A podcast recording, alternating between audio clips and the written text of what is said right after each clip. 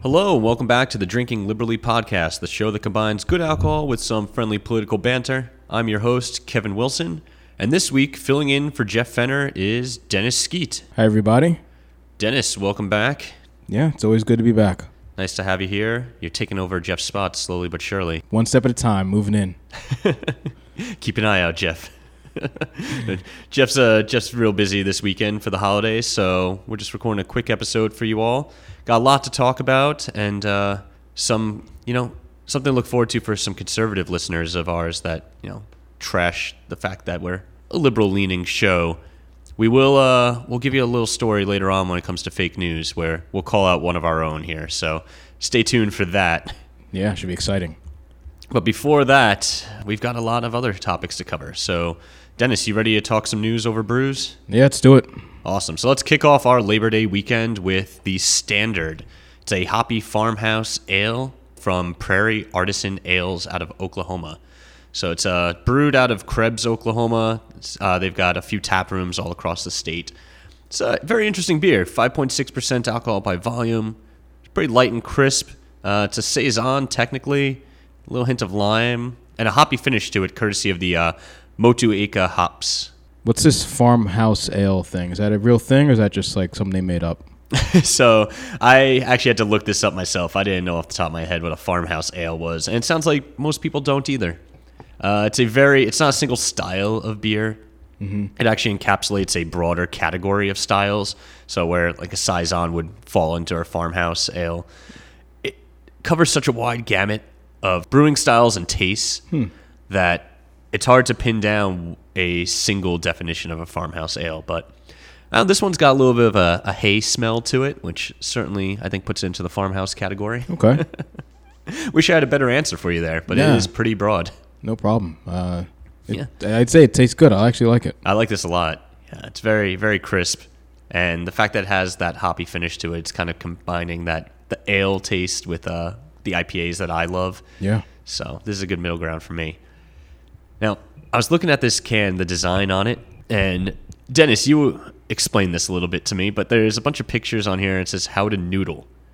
Which Yeah. I had no idea what noodling was, but you did. So can you explain that? Well, so I do not know what noodling is, but I use my amazing detective skills. Okay.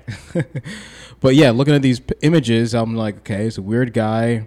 He's moving his hand around, and then I'm seeing pictures of the, like what I'm has to be a catfish. Yeah, definitely. Pretty awesome catfish with a cigarette and a and a little maybe trucker hat on, which I think is awesome.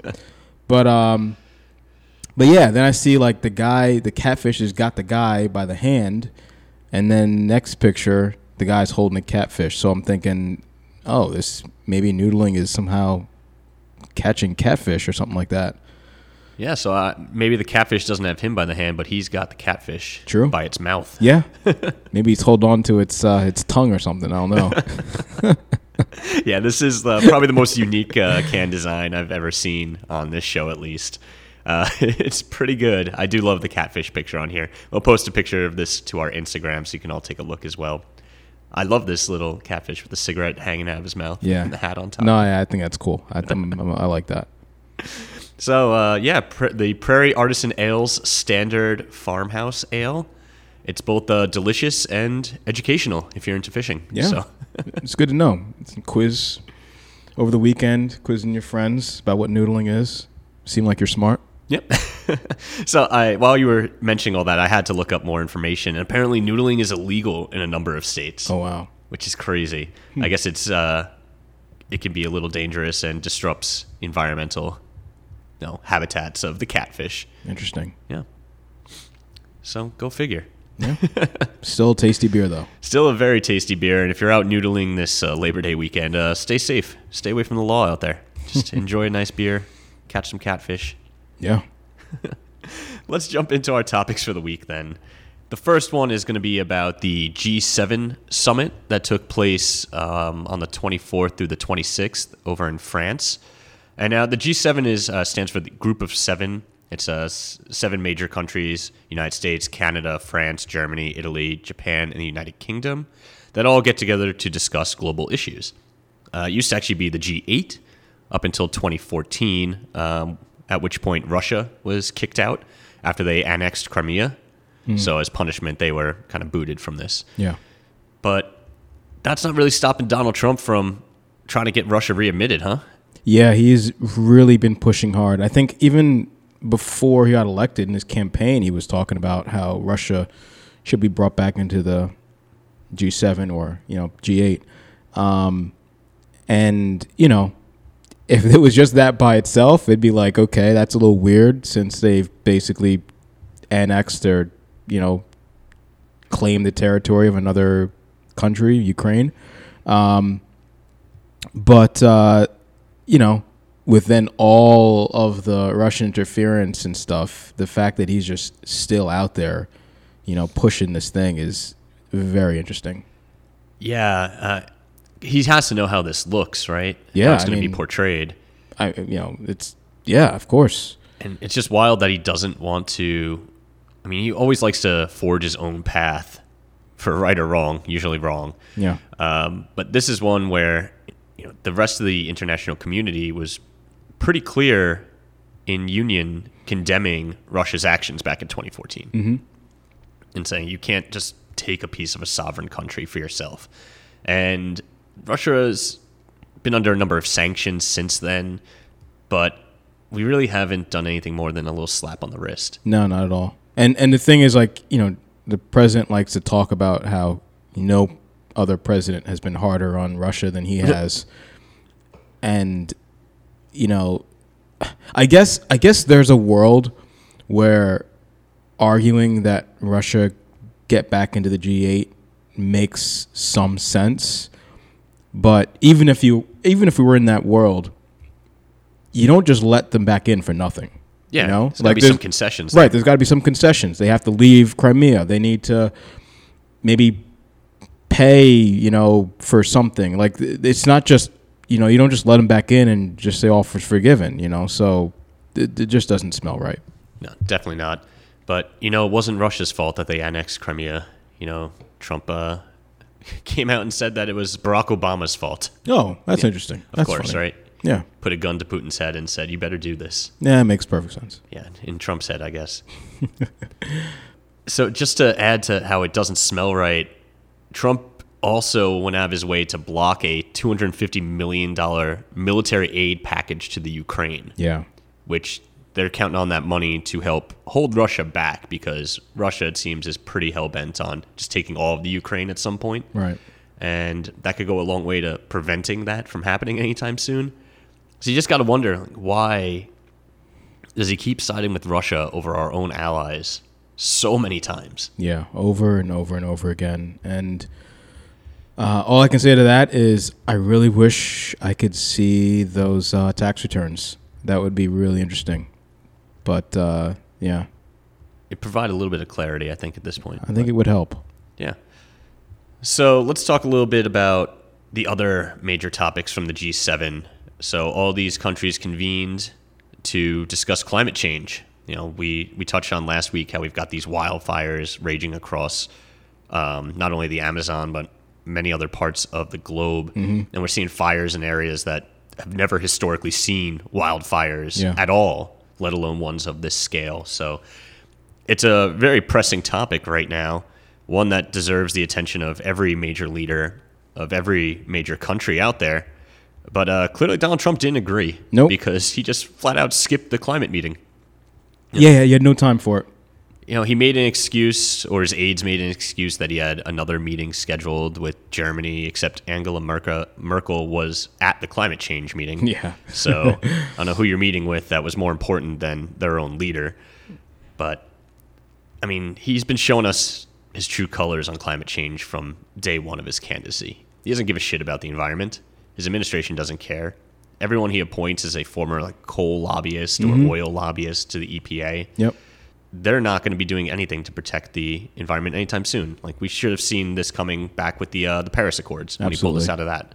And I and I think I think it's very clear here, and I don't I don't think I'm leaning into my liberalism or partisanship to say this, but I think it's just clear that um, this form of the Republican Party they put the interests of the corporations and profit making over the planet and over the climate, and I I think we should just accept that. I don't I don't I, I hope that's not a controversial statement. I mean, in every step of the way, they have just decided that you know profits and um, stock prices and that kind of stuff is just more important. And I guess if if you're with that, then that's fine. But I mean, I disagree with it. But you know, I, I think that's just that's just the philosophy that they have. Yeah, I don't think it's fine to agree with it. Um, man, we're not going to have a planet anymore. The planet and the environment used to be something that people cared about. Like, do you remember growing up when they banned all those chemicals from aerosol cans because they were causing a massive hole in our ozone layer? Yeah, absolutely. Like, people said, okay, yeah, that makes sense. You know, we don't want to bake to death, get skin cancer with this this hole that's protecting us from the radiation from the sun Yeah. and for some reason over the last you know 25 30 years people just stopped caring And and or too many people stopped caring and I don't want to go too off track here, but I was um, doing some research and reading into some stuff, um, and I heard that the the Koch family, you know, had a real big part in this, in that they just funded a ton of the climate change like denier research and and reports and everything. And you know everything I've I've heard is that like David Koch who you know passed away and everything uh, these guys are smart guys and scientific. And you know they were again their industries and their companies benefited from being able to not have to deal with these regulations and they were just pushing anything that opposed those regulations. And the amount of money they dumped into this stuff i think is massive. And you know i, I think that's the only thing or, or you know the, the effort to push against that stuff is the thing that that got us where we are today. Because i remember when when the whole ozone thing happened there really wasn't an argument. It was just this is a thing and we need to do this. And people weren't i don't remember a big thing about people saying like no this is fake. You know it was just like okay you know let's let's make this change and that's that. Like we trusted our scientists. Yeah. Yeah. It wasn't much to it. Yeah. for those of you that are lucky enough to not know who the koch family is uh, so they're the owners of the second largest privately owned company in the united states they pull in over like a hundred billion dollars a year Koch industries does and they they have their hands in like everything yeah pretty much anything you do in America, they they're behind the scenes somewhere. They've got some kind of ownership stake in just about every company out there. But they're most famous for their oil business. Mm-hmm. It's where they made the most of their money. So they like to fund efforts to crack down on public transportation and any regulation in general that's going to help the environment but hurt oil. Yeah, they've they've been really big in, in knocking down a lot of the um, the light rail and train plans, the the high speed trains and stuff that have, they've tried in like California and other places. Like they've been pumping tons of money to make sure those things don't happen because I guess you know anything like that takes away from the consumption of of oil, which is a big part of their business. Yeah, and a positive part of that story, some positive news finally. Uh, over in Phoenix, Arizona, they had made this massive push to ban the light rail, but uh, that went up for a vote, and the people of Phoenix overwhelmingly voted in favor of the light rail, Yeah. despite the Koch-backed propaganda that was going out. So, small victories, but I'll take it. Yeah, little steps, one step at a time, and hopefully some of these things can get momentum, and we can start getting light rails or high speed uh, train stations put up Yeah. around. Yeah, but the Kochs are like case study number one as to why we need to get money and lobbying out of politics. Absolutely. So, speaking of regulations, uh, the Trump administration also wants to gut regulations on methane, Ugh. which is uh, makes up about ten percent of our emissions, and greenhouse gas emissions in this country. And he's doing this to save oil and gas industries a whopping seventeen million a year. That's just, that's a drop in the bucket for those kind of industries. Yeah, that's that's nothing. It's just displaying utter contempt for the environment at this point. Yeah, I saw this and I said, you know, who cares? Not who cares, but like, is this the biggest deal out there? So I I did look into this a bit, and I read that methane. We we focus a lot on CO two, Right. and and its damage to um, our environment by you know accelerating the warming and all that kind of stuff. I read that methane, um, which over several decades deteriorates into CO2. I said, okay. But while it's still methane, before it's deteriorating to CO2, it is does 86 times more damage to our climate or causes 86 times more warming than CO2 does. So it's like this is a terrible, terrible, you know, emissions that we have, and reducing any regulations on this is just it's absolutely insane. Yeah. This is so crazy that even a bunch of oil companies are like, no, we don't have to go that far. Yeah. that, that's saying something. and so I, what I heard is the divide is between the major um, oil companies and then the kind of smaller ones. Gotcha. And the the major ones, they're I guess smart enough to realize, hey, this probably isn't a good look for us. Let's kind of keep some of these regulations. Where the smaller ones, you know, it's you know it's probably a big expense relative to their revenue to keep up with these regulations. So they're the ones pushing for it. Got it. But uh, but the big ones at least are saying, yeah, overall, this is not good. If we, if anyone can just kind of pollute as much, put as much methane uh, gas emissions in the atmosphere, and and the thing is, I don't even think it's a matter of them thinking like we need to save the environment, as opposed to them just saying it's a bad PR. Oh, yeah. 100%. If Like they cared about the environment, they Yeah. would have taken action years ago. Yeah, So, yeah. Exxon themselves did uh, climate change studies back in the 70s predicting what we're seeing now, and they sat on it yeah, absolutely. in the name of profits. So, yeah, it's just crazy because this White House and Trump's EPA just hate the environment so much. So, so much. He even came out against the $22 million aid package that the other G7 leaders were prepared to offer Brazil to help fight the Amazon wildfires, Twenty-two million dollars, which is, again, another drop in the bucket to save the planet. hundreds of millions of dollars, maybe tens of billions. You know, when when you hear about major efforts, global efforts to counteract something, usually you're talking about the hundreds of millions to billions. Twenty-two million to basically help protect what people call like the lungs of the planet. It sequesters the most uh, CO2 of any kind of thing in the, on, on our planet. 22 million is is is just nothing. the Twitter response to this that rightfully was poking fun at how small of a sum that was. Uh, like Twitter user Pablo Hidalgo responded to the news of the 22 million by saying Netflix paid 100 million to stream Friends. That's so awesome. Someone else had written about how when uh, Notre Dame caught fire, families pledged billions of dollars to restore the cathedral within days. That's a great that's a great comparison. And we can get 20 million for the Amazon. Yeah. So yeah, for a building which has great cultural significance Absolutely. to get over a billion and the frigging Amazon rainforest to get 22 million and and then Trump doesn't even like support that. Like that's just that's too much or that or we shouldn't give anything. I, it's just it's just hard to Yeah. It's hard And- to fathom. It's made worse at the end of the day by the fact that Bolsonaro flat out said he'd turn down any offers of aid regardless. Yeah. So he'll just spite himself while his country burns.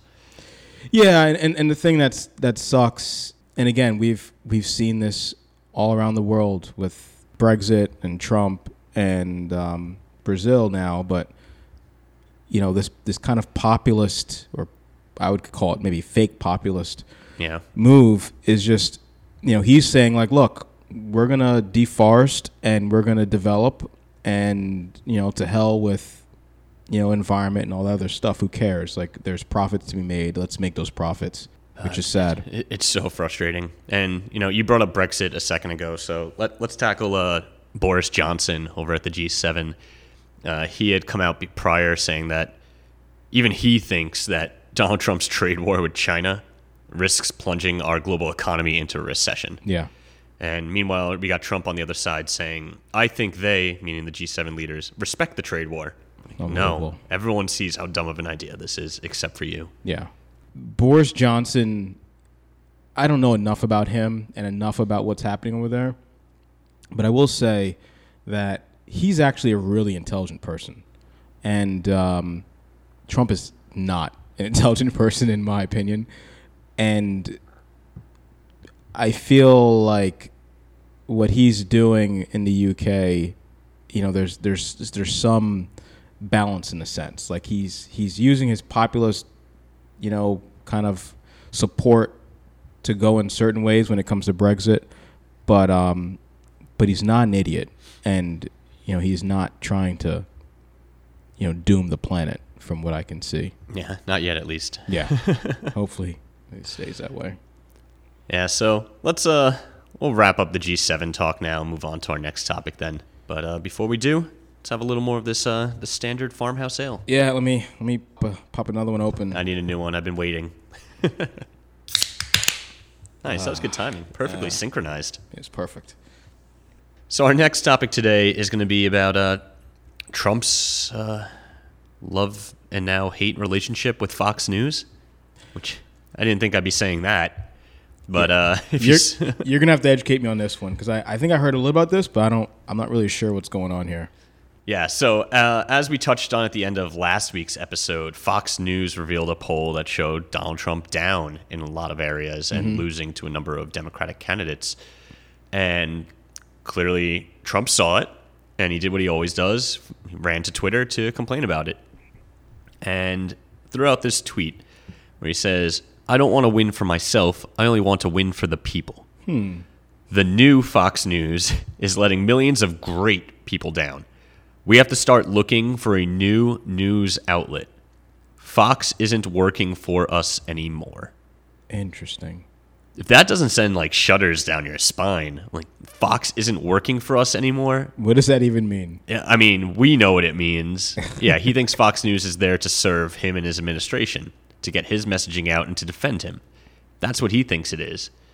And 99.9% of the time, Fox News is exactly that Yeah, true. where they're just a borderline propaganda machine. But frankly, their polling isn't terrible. In fact, it's actually pretty good and in line with other standards across the country. Tends to pretty much come to the same conclusions. They've got good data and they do their polls correctly. Uh, so that's one area where they've always been honest in comparison. Yeah. And it's startling to me that Trump is coming out here saying, you know, they're not working for us anymore. But what he really means is they're not working for me anymore. Of course. Which, course. come on, turn on Fox News any minute. They're still working for you, Donald. Don't worry. Yeah. But a lot of the anchors came out just flat out were saying, yeah, we don't work for you. Which kudos to them, but, you know, actions speak louder than words. so exactly. when you keep holding his water for him, it's really undercuts you saying that you don't work for the White House. Yeah, it'd be it'd be interesting to just as a little case study to see. I mean, we don't have enough time. Uh, I think between before now and the election, but it'd be In interesting the end to of see- democracy. Right. Well, yeah, that's that's really what it is. But it'd be interesting to see like like how this relationship between Fox and and Trump moves around as like Fox tries to like pretend they're a legitimate news media company, but then at the same time, you know, just kind of like is a propaganda machine. Um, but then as Trump like attacks them for you know the the times that they try to just tell the truth and not you know you can't lie about everything Right. and he he clearly does not uh, agree with that that that comment So the other startling line in there is that second to last line in the quote in the tweet saying, We have to start looking for a new news outlet. whoa Which how much further right than Fox News are you getting? Was he Uh, suggesting people go to Breitbart now for their news? yeah i that even that's crazy So I think this ties into that the rumors and speculation we heard prior to the election mm-hmm. when a lot of people just thought him running for president was a just a marketing ploy yeah because there was talk about him starting up his own TV network. that that is true i do remember that yeah So I think this is him just planting the seed again saying in case I'm out of office in 2020 or 2021, I guess. Oh God. There'll be a new news outlet, the Trump one, that won't fail you the way Fox did. I, I think that's what this is because he's always thinking about himself and how he can enrich himself further. It would not surprise me if soon we we hear rumblings about him starting up his own network. This is actually terrifying to me that and and you know, I've we've talked about this before as well, just people in this administration leave and uh and they get like nice little cushy jobs, but the idea that Trump would leave office and then, you know, eh, go on to own a national news outlet that has great influence on our uh, democracy is just something that I wasn't really thinking about before now, and I'm terrified. Yeah, it, it is scary, and it's essentially the equivalent of just. I mean, if he started today, it'd just be state TV, which Yeah. is so antithetical to a democracy. Yeah. We don't need that. But I think even he has the sense to wait till he's out of office, and he'll use it as a crutch afterwards. That Right. you know, if he does lose in 2020, he'll spend all day every day and have his people on that network talking about how it was rigged against him, and Yeah. you know who And- cheated and needs to go to jail for this, and he'll still be riling up the country long after he's out of office. I think I had this kind of like this this fantasy that regardless of the terrifying thought of him getting reelected, but the the fantasy that when he actually does leave the office, that he'll just disappear. And reading this now, I'm I'm realizing he's not going anywhere. It only makes sense that if he leaves, he'll have some kind of news whether it's whether it's Fox itself or some news new new news outlet, but he'll have some voice and if there's anything that we've seen, uh, it's that it'll be full of lies because that's what he just does on a regular basis. So, and and if he's got 25 to 30 percent of the country that are immediate, you know, subscribers to this, I'm I'm I'm just terrified. It's all right. Take a deep breath. Have Yeah. a little bit of that. Uh, I'm gonna take a- standard ale. I'm gonna take a couple sips. Yeah, that that's been the end game for a lot of these people in Trump's orbit who come into the White House, they lie for him, and then rather than crawling back to some hole afterwards, they find nice cushy jobs at places like Fox News. So we like Sarah Sanders, our former press secretary, just got another a job at Fox News. Yeah. She's going to be starting on uh, Trump's favorite show, Fox and Friends, in September. Oh my god. Right. So she'll be there every morning, just blowing up his ego, doing what she did from the pulpit. Right. Um, and she's being brought on to uh, provide political commentary, according to Fox. So I'm sure there's going to be a lot of award winning takes coming out of her mouth. this is just like we, we already know this. We already have evidence, right? Like something comes on Fox and Friends, and then Trump tweets about it. You know, like five minutes later, and then I'm sure now Trump will be telling Sarah Sanders things that should be said on Fox and Friends, and then he'll retweet it. It's just gonna be this echo Exactly. chamber. It's it's Yeah. this is this is gonna be It's phenomenal. the Oh worst feedback loop. Yeah. I don't know if you saw this news about another former press secretary, actually, Oh God. Sean Spicer. Yeah. Is going to be joining the cast of Dancing with the Stars this season. Yeah. Which, come on, ABC. You guys fucking kidding me with this? This this is really this pisses me off, and I know it shouldn't. I should just ignore this and let it slide. Okay, it's it's one thing to have this revolving door between the White House and Fox News because most of us don't take Fox News seriously anyway. It's just clear that they make up stuff and do whatever. But this this whole thing, you know, it's like this is a guy that for, was paid. He was paid to lie to the American people about what's going on in our government, and and now instead of him just being pushed aside and said, "Look, man, go away. Like we don't need you anymore." Uh, we're we're just kind of putting him into pop culture, and he had this whole thing. What was it? Was it the Oscars or the um, that Spicer came out for a while back? oh, yeah, I think it, it was an award show. Yeah. Might have been the Oscars. Yeah, I think it was the Oscars, and he came out and he did some little thing, and people were like criticizing that, but also they laughed. the Emmys. That's the what Emmys, it was. okay, yeah, they laughed, you know, when he came out and did the whole thing. But it's just like, no, like these are people that like, lied to the Americans about all kinds of things that are happening, have no shame, and and this kind of low PR. You know, I'm gonna do my tour around, and, and then next thing you know, we're gonna be seeing them on, in all kinds of popular media. It's just, it's just. It really it's very frustrating to see, and like I'm all for you know second chances and all of mm-hmm. that for people that have shown contrition.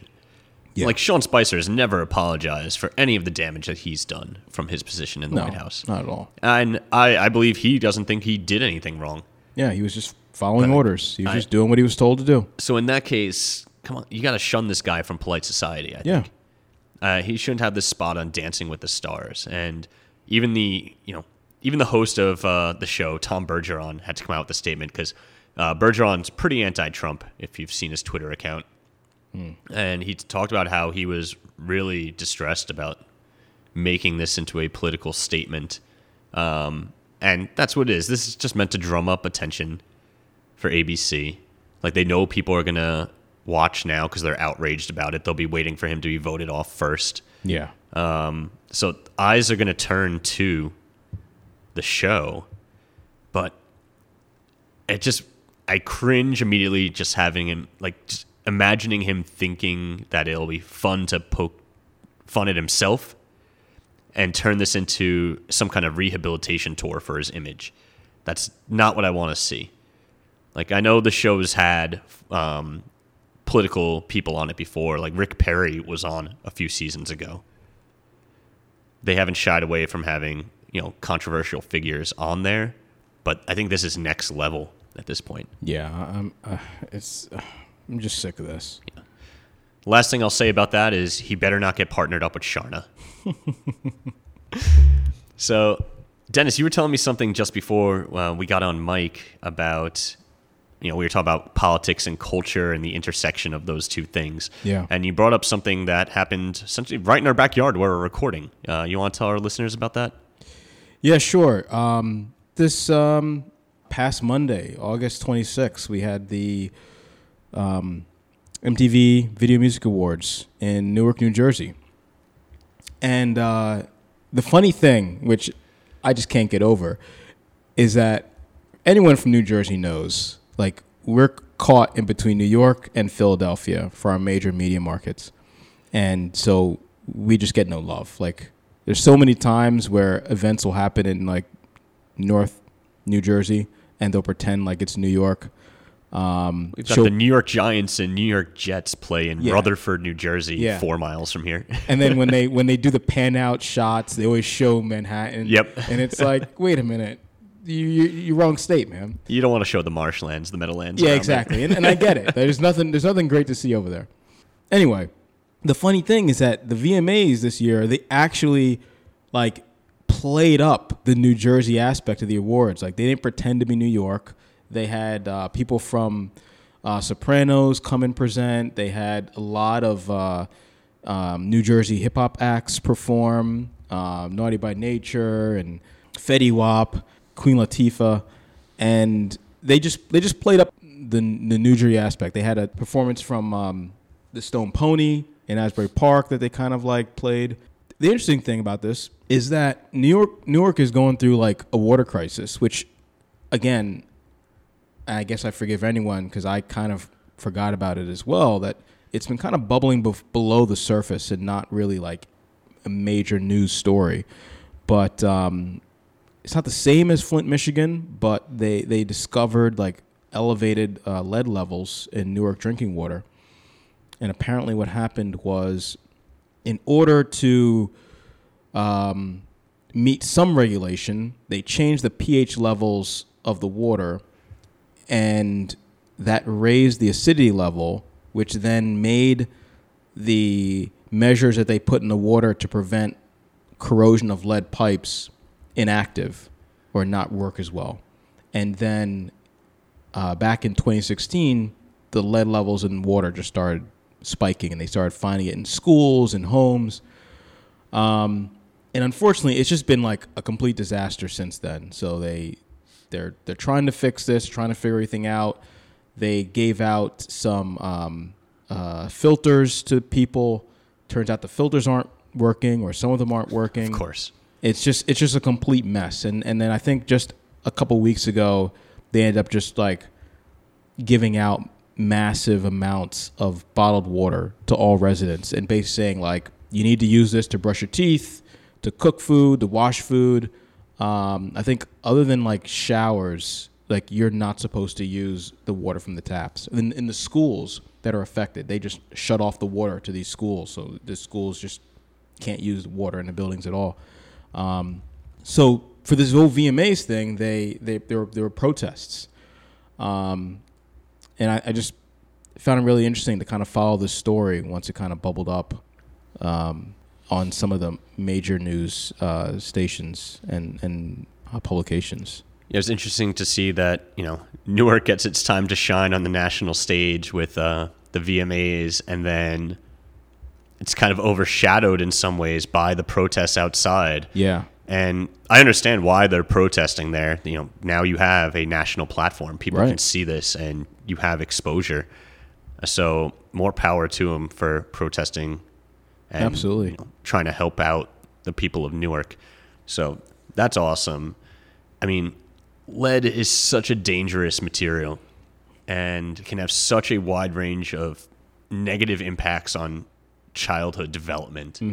Like it can cause you to have problems with learning and reading, lead to like just delayed growth in general. It's been Yeah. tied to um, inattentiveness and hyperactivity, making children irritable.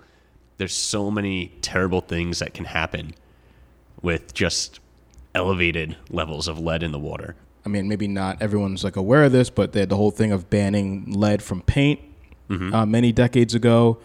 Uh, but that's still a thing. There's still places where there's there's lead paint, especially when you're talking about homes that are that are like very old or apartment buildings that are very old. There's still lead paint around.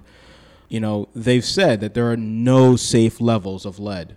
Right. Uh, it's it's not like oh if you reach this level then it's bad, but if you're under this level it's okay. They they they said there's no safe levels of lead, so you just want to make it as low as possible and and, and hopefully you know zero.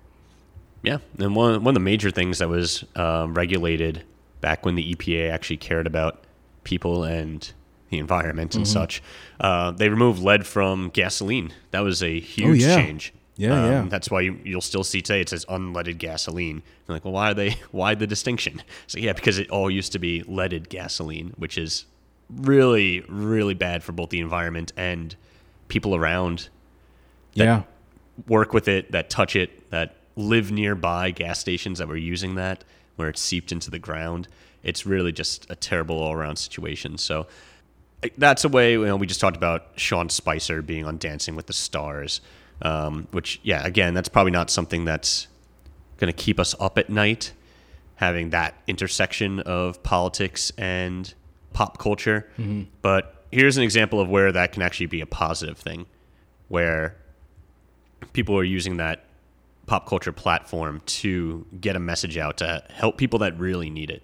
So, if you're local in the New Jersey area like we are, there are a number of water um, bottle drives. People are just taking cases of water, collecting them, and donating them to Newark. Uh, we'll link to some of those in the footnotes if you want to get involved and help out over there. awesome. Yeah. All right, so cheers, Uh, Dennis. Let's take a little uh, drink break. Yeah. Yeah. And that brings us this week to our fake news of the week. I promised at the top that we'd be criticizing some liberals, and you know, here it goes, guys. Get ready for it. This is what you've been waiting for. yeah. So this really pissed me off. Um, this took place this past Tuesday, and has to do with uh, MSNBC. And Lawrence O'Donnell tweeted out and then talked about it on his own show. You know, breaking news that a source told him, a source close to Deutsche Bank, told Lawrence O'Donnell that Russian oligarchs close to Putin had co-signed hundreds of millions of dollars in loans from that bank to Donald Trump himself. Which, holy shit, if Yeah. that was true, Pretty explosive stuff. that is insane. Um, that is the most direct tie that we've seen. But then he had to issue a retraction because guess what? He had one source that was just kind of close to Deutsche Bank didn't actually work there and never actually saw these checks. Hmm. O'Donnell himself never saw these checks as evidence. This is just awful all around because it's not news, it's gossip. Yeah, this is bad. News organizations shouldn't be spreading gossip around. You're not Fox News. That's not what you're there to do. It undermines the credibility of journalists and essentially just gives Donald Trump a whole lot of ammunition to attack what he calls the fake news media. And when you do things like this, like what do you expect him to respond with? Like, you got to understand how this is going to look. Yeah. But he just wanted to, you know, get his name out there, get the clicks, drag in some advertising revenue maybe with a salacious story. And it's just completely inappropriate. And I'm not sure. So I go back and forth on what the kind of punishment for this should be. Yeah, he, he apologized, but I don't know. Do, would I want him on air on my network for something like this? I I I think it's really bad, and it it's it is frustrating when you kind of put these two things next to each other and you see how on one side of the spectrum there's just lies and misleading statements all day. And on the other side of the spectrum it's like you have one person who does something that's not above board and it becomes this major deal. And unfortunately that's just the way things are. You know if if on the left we are going to make up things or not have you know um, well sourced um, references and gonna cheat and um, you know try and just get the the clicks and and all that kind of stuff um, it's just gonna take away all our credibility for everything. And, and then we are no better than Fox right. News at that it point. becomes it becomes that equivalency where it's like well you you know we can rail about all the different things that the right may be doing and they say well yeah what about this and what about that and even though it may be the scope the the, the you know, is the scale is not even comparable it just really doesn't matter people are going to say like oh well these person said this and it's going to look like oh both sides are bad and and we just we just can't make mistakes like this this we, is we this see that awful. in politics all the time where it's just generalized across the board when even though at this point we have one side that's actively fighting to save healthcare one side actively fighting to take it away from people Mm-hmm. Everyone's still like i hear it all the time well all politicians are liars and corrupt yeah maybe not all but this is what happens when you have people that undermine your own cause and i really hope other journalists out there take note and make sure you're checking all your facts before you come out with news like this. Again, we don't we're not here for gossip Yeah, don't, on the nightly news. No, no time for it. I don't. I don't want to hear or care about any gossip. I want things that have been backed up and checked, double checked. You know, referenced, uh, uh, sourced by multiple sources. Like, yeah, I, there's plenty of places that we can go for gossip. Yeah. It's called Um, Twitter. Yeah. Uh, Speaking of Twitter, fe- speaking of Facebook and social media, it's like I know that if things that I see on Twitter or Facebook, maybe not everyone knows this, sadly, but I know that there's a level of, you know, trust that I can't assign to stuff that I see Sure. put on Facebook and Twitter. Because they're unaccount- they're not accountable to anyone. You know, anyone can just come out and say anything, conspiracy theorists, rumors, whatever, and it's like, okay, I can look at that, but then I have to, you know, okay, you know, is this real or not? But yeah, when I turn to news, I, I want to know that this has gone through many levels of fact checking and Yeah, just editorial control. yeah. And when that breaks down, I, I agree with you. Like I think there should be severe consequences. I don't I don't think this should be taken lightly at all.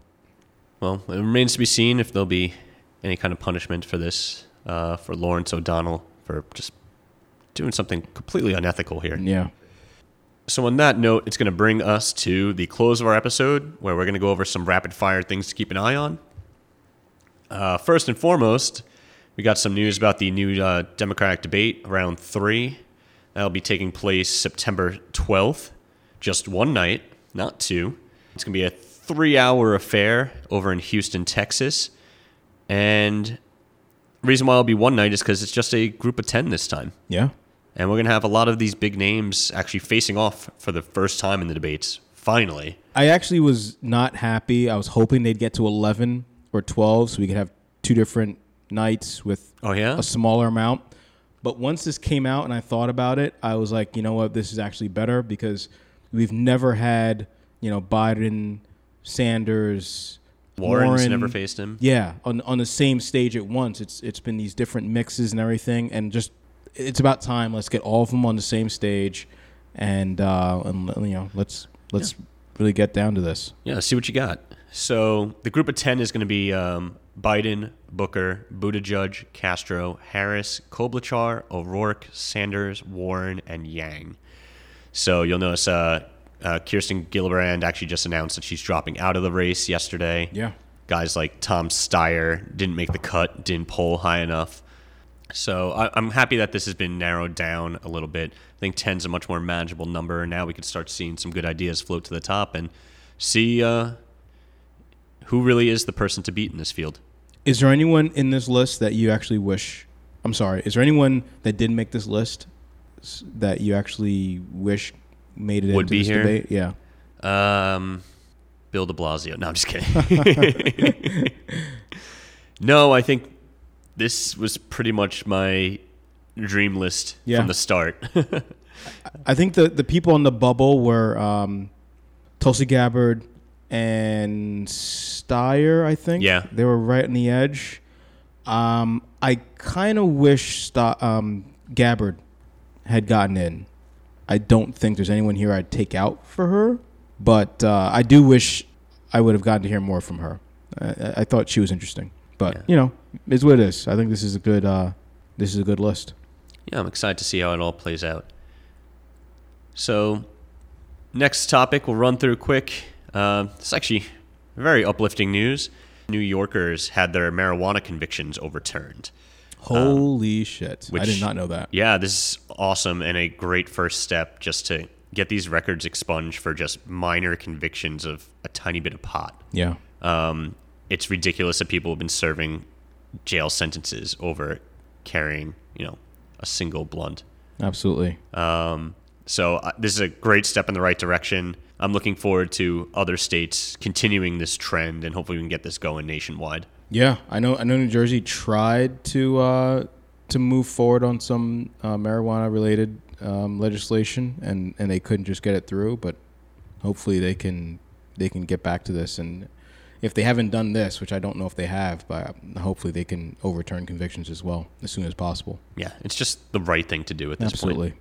And then some uh, little disheartening news. We've got a, a major hurricane that's heading to Florida this weekend. Uh, hurricane Dorian's coming, should be hitting Florida probably Monday, actual Labor Day, as a Category 3 or even a Category 4 storm. So that's nothing to mess around with. So I have uh, a number of family members in Florida, and yeah, just definitely kind of hoping everything works out well.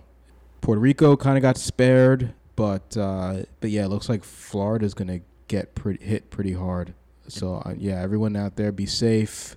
Uh, don't take any chances. Your home, I know, is super important to you, but the life of of your life and your family members' lives are are way more important.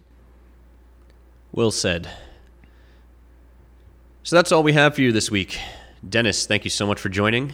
No problem. I- Been a, a great co-host there. Always love coming in, and uh, especially when Jeff's out, I get a, just a, a little bit of like, uh, I can just like stick into him just a little bit. Ooh, shots fired. well, Jeff, we hope you're having a wonderful Labor Day weekend. Um, and all of our listeners as well. Stay safe out there. Enjoy your Labor Day weekend. Remember, don't drink and drive if you're out there partying it up. Thank you so much for listening this week. Uh, this has been the Drinking Liberally podcast. If you want to follow us on social media, you can do so on Twitter and Instagram at drinking underscore lib pod. You can check out our footnotes on our website at www.drinkingliberallypod.com. And of course, rate and review us on iTunes or wherever you're checking this pod out. We truly appreciate everyone that's already done so. We'll talk to you all next week. Cheers.